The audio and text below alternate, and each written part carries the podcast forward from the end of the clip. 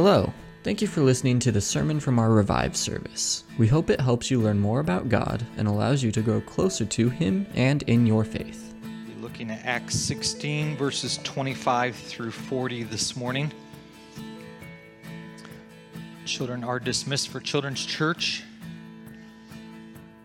I want to thank those who have been serving in our nursery, those who are serving in Children's Church, and those who have been working in Awana. Uh, just wonderful to be able to continue to share with our children the truth of God's Word, continue to teach them and to show them, uh, and have them to hear that. It's wonderful. Also, I want to thank those who um, came and gave of their time when the chairs arrived. I know Carlton shared a little bit last week, and I just want to say thank you from being a person who was at home who couldn't come and help to know that there were people here who were willing and able. Uh, it's just a wonderful uh, picture of what the church should be in the body of Christ. So thank you for those of you uh, who help serve and who uh, continue to serve. If you're looking for ways to serve, and you're not sure what that looks like, please don't hesitate to talk to myself or one of the pastors or uh, anybody that you know who has any uh, leadership um, role. Um, we'd be glad to talk with you and be able to help plug you in, and, and so that you can use the gifts and your time and your talents uh, that God has given you. So last week, Pastor Ed um, left us off in prison he told me this morning that the Navy SEALs were sent in Thursday and they recovered um, Paul and, and, Silas and they were released. At least a couple people laughed. That's good. Again, you have me back, so you're stuck with me. Sorry. Bad pastor jokes. Unfortunately, my kids have bad pastor and dad jokes, so um, you at least only have one.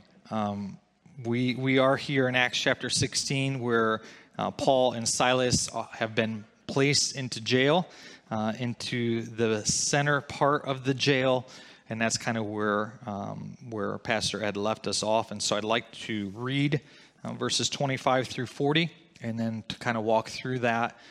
Uh, when I read through it, you, will even take notice. Uh, it kind of goes back. Dr. Luke, as he's writing this, he kind of takes us back and forth uh, through kind of a perspective. And we're going to look at that when we walk through it, digging into it a little bit, unpacking it. But when we read through it, you'll see it. So there's kind of a focus on Paul and Silas, uh, and then you're going to talk about the jailer, all right? And then goes back to Paul and Silas, and then the jailer. And so you'll kind of see that as we walk through. Let's read it together, and then uh, and then we'll unpack something, some truths. Verse 25, Acts 16. About midnight, Paul and Silas were praying and singing hymns to God, and the prisoners were listening to them. And suddenly there was a great earthquake, so that the foundations of the prison were shaken. And immediately all the doors were opened, and everyone's bonds were unfastened. When the jailer woke and saw that the prison doors were open, he drew his sword and was about to kill himself, supposing that the prisoners had escaped. But Paul cried out with a loud voice, Do not harm yourself, for we are all here. And the jailer called for the lights and rushed in, and trembling with fear, he fell down before Paul and Silas. Then he brought them out, and he said, Sir, what must I do to be saved? And they said, Believe in the Lord Jesus, and you will be saved, you and your household. And they spoke the word of the Lord to him and to all who were in his house. And he took them the same hour of the night and washed their wounds, and he was baptized at once, he and all his family.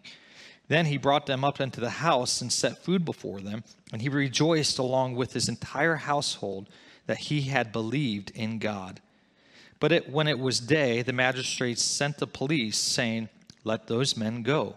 And the jailer reported these words to Paul, saying, The magistrates have sent to let you go. Therefore, come out now and go in peace. But Paul said to them, They have beaten us publicly, un- uncondemned men who are Roman citizens and have thrown us into prison. And do they now throw us out secretly? No. Let them come themselves and take us out.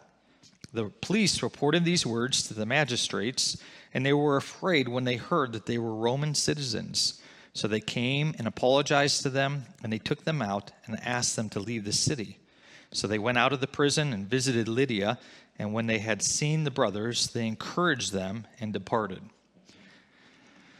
So, this morning we want to look at this uh, phrase, and I've cut it short um, from what the jailer says. Uh, for us today, it says, What must I do? And, uh, and the jailer says, What must I do to be saved? And ultimately, when he is in this environment and we see that uh, what has happened, an act of God, uh, we see that he is desperate. Maybe you don't consider yourself desperate today, but maybe that's where we need to think of ourselves as. What must I do? I think for far too long we have been living too comfortably, and we're coming face to face with a time, and in a good way, we're having to face the reality of, of what God does, truly desires from those who follow Him. So this morning, we're going to look at these two characters um, uh, the first is those who are in jail, uh, which is Paul and Silas, and then we're going to look at the jailer and his family. And so we have these two that kind of go back and forth. First, we see Paul and Silas. What were they doing as they were in jail? They were moping, they were whining, they were complaining, they were, they were utterly so uh, resentful. Is that what the text says? No, the text does not say that. In fact, the text tells us that they were what? They were praying and singing hymns to God. And so they were praying and they were worshiping. Ultimately, their focus was not upon themselves and their focus was not upon the circumstances that they were in. Their focus was upon the Lord. Where's your focus today? Then we see this great and miraculous earthquake that God sends. Verse 26 Suddenly there was a great earthquake, so that the foundations of the prison were shaken. Immediately, all the doors were opened, everyone's bonds were unfastened. Now, an earthquake doesn't unfasten bonds, okay? Um, this is an act of God. God works in a miraculous way. Now, before we go any further, let me ask you do you believe that the God who did this action that Dr. Luke recorded for us, do you believe that same God can work miracles today? Do you believe that? That is a huge question that you need to answer because a lot of it comes down to our faith. Do I believe? Do I have the faith to believe that God can work miracles today? Just like he did as we're reading here. God may choose not to, but that has no bearing. It should have no bearing whether or not we believe or not. Whether God chooses to or chooses not to has no bearing on whether or not we have faith to believe that God is capable and can do it. Well, God does it. It says, when the jailer awoke, evidently he didn't wake up immediately there was some kind of looks like a pause in there. So when the jailer awoke and saw that the prison doors were open he drew his swords and was about to kill himself his sword and was about to kill himself supposing that the prisoners had escaped. So where was the jailer? We have this vision of, of this picture of paul and silas. Their focus was on the lord. They're praying they're worshiping. What about the jailer? He's sleeping and he wakes up and he is desperate and he's confused. He can't see what the truth is. Does it sound like our world today? Desperate, confused, can't see the truth? I don't want to read too much into this text and how our world is today, but let me tell you, when Pastor Ed stopped last week, I sat in my chair and I'm like, yes, because I knew I could come back and preach this passage. Because this is what we encounter and what we're encountering today. And so if you place yourself, quote, in jail, and you have the jailer or the people around you that are living each day encountering the different things and the troubles and the struggles that they're dealing with, they are desperate and they are confused. They may mask those with different different items and different attitudes, different ways of fixing it, but they are desperate and they are confused. I believe God's word tells us that there is one answer to fix the desperation of our lives? And that answer is Jesus Christ. This jailer can't see the truth. And I love what Dr. Luke tells us and how he describes this. Because the jailer, he woke and he saw the prison doors were open, but he couldn't see anything else. All he saw were that the doors were open. He couldn't tell if the prisoners were still there yet. But Paul cries out with a loud voice and he says, Do not harm yourself, for we are all here. Notice what the jailer does then. Verse 29 The jailer called for lights and rushed in. When the light came, he could see what the truth was. That's true for us. It's true what's happened in our life, in your life. If you're a follower of Jesus, somebody shared Jesus with you. The light was brought into your life so that you could be illumined, so that you could see your need for a Savior. You could see that you couldn't do anything to save yourselves, that you needed a Savior. You needed to, someone to save you from your sin and the punishment that you deserved. And ultimately, you saw that Jesus was that answer. If you're a follower of Jesus Christ, you believe that Jesus Christ died upon the cross, he was buried, and that he rose again three days later conquering sin and death, just as we sang this morning. He is Lord, He is King, He is Messiah. We believe that Jesus Christ is God and is the Savior of the world. Do you believe that? I know you're in nice, comfy chairs, and it's a little warm in here. That's why I cracked the windows. All right? You can respond, okay? When we see that the light has been brought he comes trembling with fear and he falls down in front of Paul and Silas. What's interesting is that he knows where to turn to get answers. He could have gone to any one of those that were in jail, but Paul yells out and tells him not to harm himself. Paul is the one who took the initiative to say, Listen, stop doing what you think you need to do because I have some other picture I want to share with you. We're all here. And so, as the light is brought in, the jailer comes and Paul shares with him and he gives him hope. For somebody who was desperate and confused and who can't see the truth, Paul gives him hope. That is the light that's brought in. And ultimately, we see that Paul shares the truth. Paul shares the truth because this jailer asks a question. Verse 30, it says, Then he brought them out, and he said, Sirs, what must I do to be saved? And they said, Who's they? Paul and Silas have, are responding, Believe in the Lord Jesus, and you will be saved, you and your household a couple things here that I want to make mention. First, the jailer asks the question, What must I do to be saved? But I want to take note, if you look in the Greek a little bit deeper, you see this word sirs. Then he brought them out and said, Sirs. That word in the Greek is the same word that is used for Lord. And so when we see Paul and Barnabas answering this jailer, they say, Believe in the Lord Jesus. And so that is the same word that this um, jailer has come to them and, and, and it seen and has said as a title you as lords or authority, you sirs, what must I do to be saved?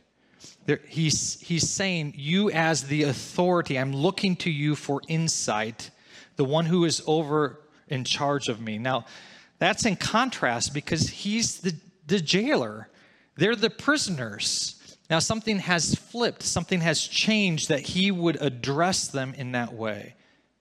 And ultimately, they shift his, this jailer's focus not upon them, but upon who? Jesus. Right? The focus moves to then Jesus as Lord, not them. So Paul gives hope after the jailer asks the question. So Paul and Silas respond Believe on the Lord Jesus, and you will be saved, you and all your household. Some people struggle with this and wonder if, this means that if I get saved, for example, in my house, if I accept Jesus as my Savior, then all the rest of my household is taken care of. That's not what this text is telling us. What happens is when the word is shared with the jailer, the word is also shared with his household. Let me show you in the text. It says in verse 32, uh, it says, And they spoke the word of the Lord to him and to all who were in his house. So this wasn't the jailer making the one and only decision for everybody in his household. This was the opportunity for him, as the leader of his home, to invite the truth in. And as he accepted and believed the truth, those who were in his household could also see that this was truth and where they could then make that decision.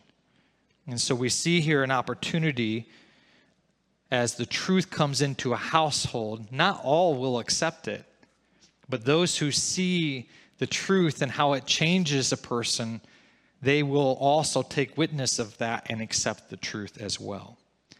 The word was shared, the word was spoken. They spoke the word, verse 32. They spoke the word of the Lord to him and to all who were in his house. Now let's look and see what their response was. The response to the truth, to the word, verse 33 And he, the jailer, took them the same hour of the night and washed their wounds. He cared for them physically. He was baptized at once. So while they were down getting their wounds cared for, probably down by a stream or a river or some kind of body of water, there is this discussion about baptism that's taking place. Remember, Dr. Luke doesn't share every single conversation, every single word.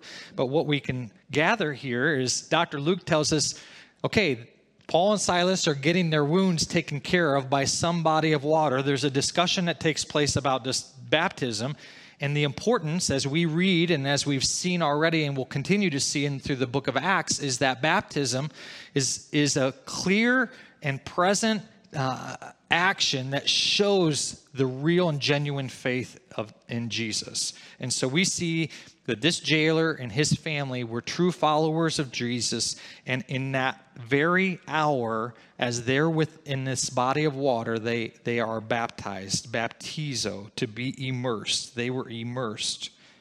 They were. He was baptized at once. He and all of his family. So his family has accepted Jesus as Lord as well. Verse 34 Then he brought them up into the house, he set food before them, and he rejoiced along with his entire household that he had believed in God. So after they came up, after getting all cleaned up and being baptized, he brought them into his house, which was definitely a no no, all right? And, and it was a no no for even the Jews to enter into a Roman house. And so there's two conflicting, if you don't really look at it, you just kind of miss it, conflicts uh, that are happening here. And the issue is, Paul and Silas aren't saying, oh, well, we can't come into your house. No, they go and they eat. So they're supposed to be in jail, but they enter to the house of of, of a Roman, which would be considered unclean. And yet here they've been called to the gospel and sharing the gospel with the unclean, and in doing so, um, they have this food. But l- listen, it is not about the food. Notice what Dr. Luke sets his sight on. It's all about what has been believed in, it's about believing in Jesus. The, the jailer rejoiced along with his entire household because he went from being desperate and being confused and not knowing the truth to the truth being told and known and found out.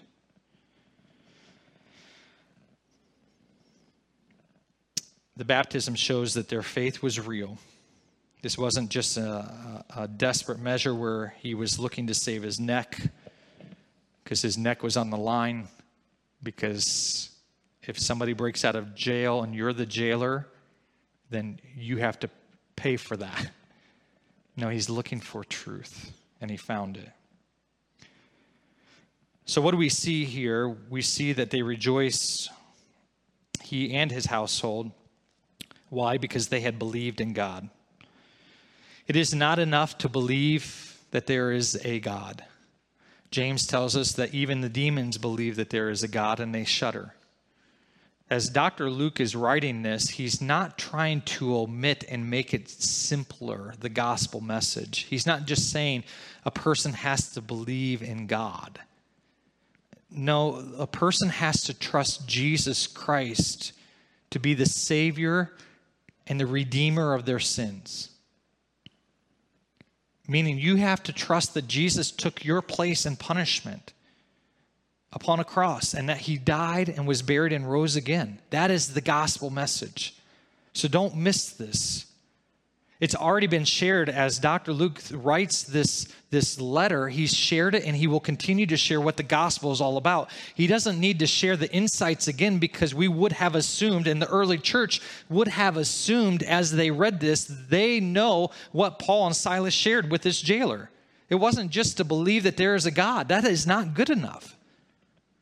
But it is simple enough to say to place your faith in Jesus. It is that simple to then rejoice, to know that hope has come. Verse 35, it says, But when it was day, the magistrates sent the police saying, Let those men go. Now, what must have happened? We don't have insight here. Paul or Dr. Luke omits this, but what we see from the text is Paul and Silas were out of jail. They got their wounds all healed up because they were beaten and, and and beaten up before they were put in jail. The jailer takes them out of jail, gets them cleaned up, gives them some food, and they're rejoicing with the family. Well, what happens is the jailer has to take them back to jail. And so Paul and Barnabas or Paul and Silas are back in jail when the morning comes. All this is taking place at night. So in the morning, the magistrates, those who are in authority, say, sent to the police saying, Let these men go. And the jailer reported these words to Paul, saying, The magistrates have sent to let you go, therefore come out now and go in peace. Excuse me. But Paul said to them, They have beaten us publicly, uncondemned, men who are Roman citizens, and have thrown us into prison. And do they now throw us out secretly? No, let them come themselves and take us out. So this begins now, the ball begins to roll towards what God is going to do through Paul in reaching the Roman, excuse me, the Romans and the Roman authority. And so Paul says it's not good enough for you just to throw us into jail and to beat us because we're uncondemned men. We didn't do anything wrong. And not only that, you didn't even ask us, but we're Roman citizens. And you would do that to one of your own? Next week, we're going to talk a little bit more about that. I'm not going to get into that this morning.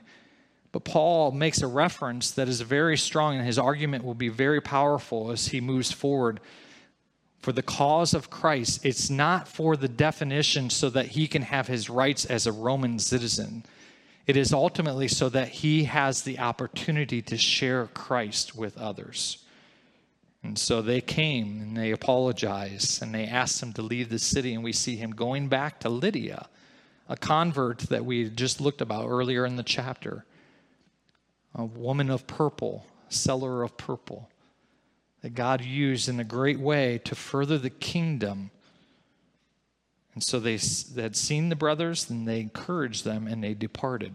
How did they encourage them? I'm sure they told them about this story that took place that we just read. So, how does this apply to our life? Well, first of all, standing for the gospel may place you and I in unfavorable circumstances. Paul and Silas were what we would say define as unfavorable circumstances, right? They're in jail.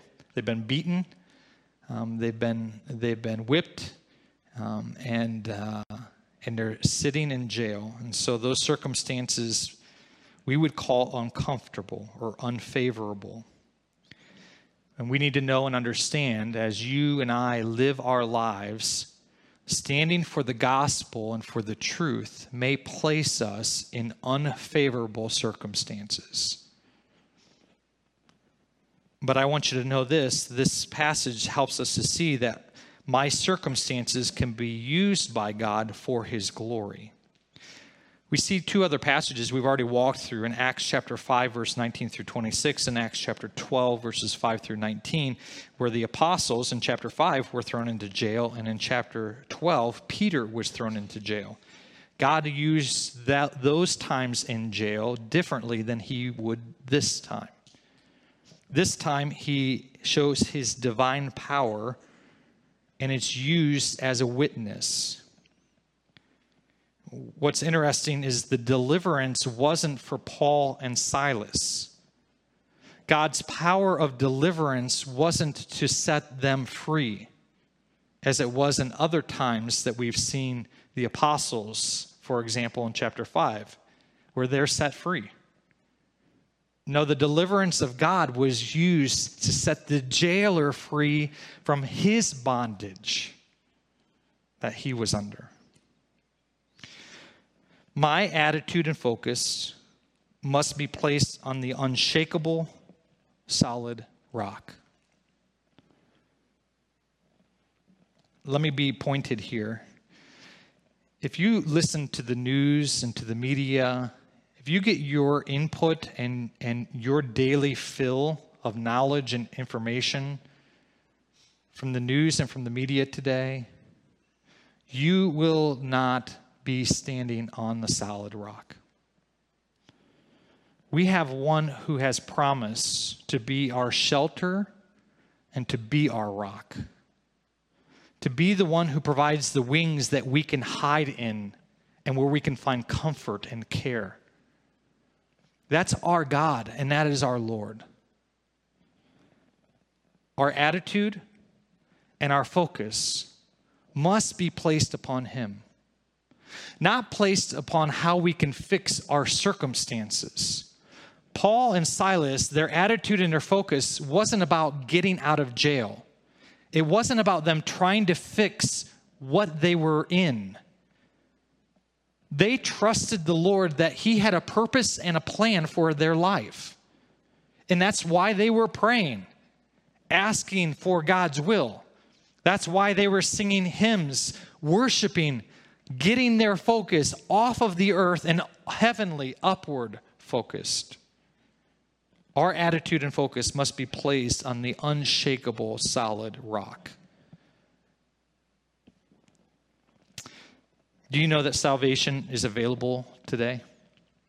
For those who have not placed their faith in Jesus, salvation is offered to you to believe that Jesus Christ died in your place that he was buried and rose again three days later, and he offers you the forgiveness of sin. You must place your faith in Jesus alone. He is the only hope. Folks, for those of us who have placed our faith in Jesus, as followers of Jesus Christ, we need to know that salvation is still being offered to those around us. And God desires to use us as His tools and instruments to share that. Don't lessen and cheapen the gospel by trying to get out of situations and circumstances that God wants to use. Like Paul and Silas, faith comes with a singular focus and priority. I ask you, what is keeping you from that singular focus and priority? Are there things in your life that are distracting you or that are even destructive? That are keeping you from keeping the one thing in your life the priority God's Word and obeying Him and doing His will. To keep your focus upon Jesus, what is keeping you from that? let me encourage you to throw it out, to get rid of it. Throw aside any weight, any encumbrance that will keep us from running the race that God desires. We sang a little bit ago to bear the cross that Jesus has given us, to be able to bear the cross and to tell the of the treasure that we have found? How are you sharing the treasure that you have found? Do you consider it a treasure? Or is it some heavy weight that is burdening you? Christ should never be a burden to us. I have found that when Christ is a burden to me, it's usually because there is sin in my life. So let me once again encourage you do not excuse your sin, confess it, admit it. Earlier this week, I was reading in my devotional that uh, is from Paul David Tripp, and he has this to say about confession. He says, True confession always combines admission of wrong with a plea for help. So, not only do you need to admit that you're wrong, you need somebody to help you. And when we admit our sin to God, we not only admit it and confess it to Him. When we confess our sin, we're also crying out to Him and say, Lord, I need your help. And that's when God does His work in our heart where we are then motivated and changed, a word that we use called repentance, where we are able to turn from our sin. But it only comes from admitting and crying out, asking for help. You know what our problem is? Or I should say, my problem is? We don't like to admit a, that we're wrong, or B, that we need help. What did the jailer do? He was desperate. Even though we've been saved as followers of Jesus Christ, don't ever lose the dependence upon our Savior, Jesus. Don't ever think that you can make it in this life without Him. The truth is, we need Jesus. And when we come to trust Jesus as our Savior, we realize that. But then we often live the rest of our lives, or we can live part of our lives losing focus, where we've lost the dependence upon Jesus, the deliverer, the helper.